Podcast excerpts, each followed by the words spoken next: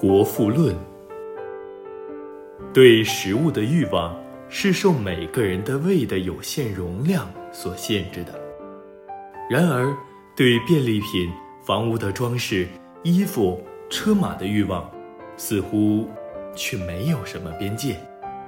因此，那些掌握有超过他们自己所能消费食品的人，总是愿意把其剩余，或者也是同一回事，把其剩余食品的价格去交换他喜爱的东西。凡是满足了有限的欲望，还有剩余的东西，总是用于交换不能得到满足的东西，而且，欲望似乎是永无止境的。穷人为了获取食物，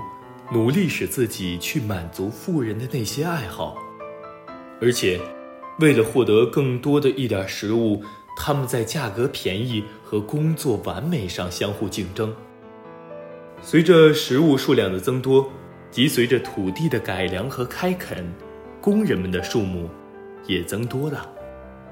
同时，由于他们的职业性质容许劳动的极大分工，于是他们能够综合加工的材料的数量也与他们的人数相应的以更大比例增长。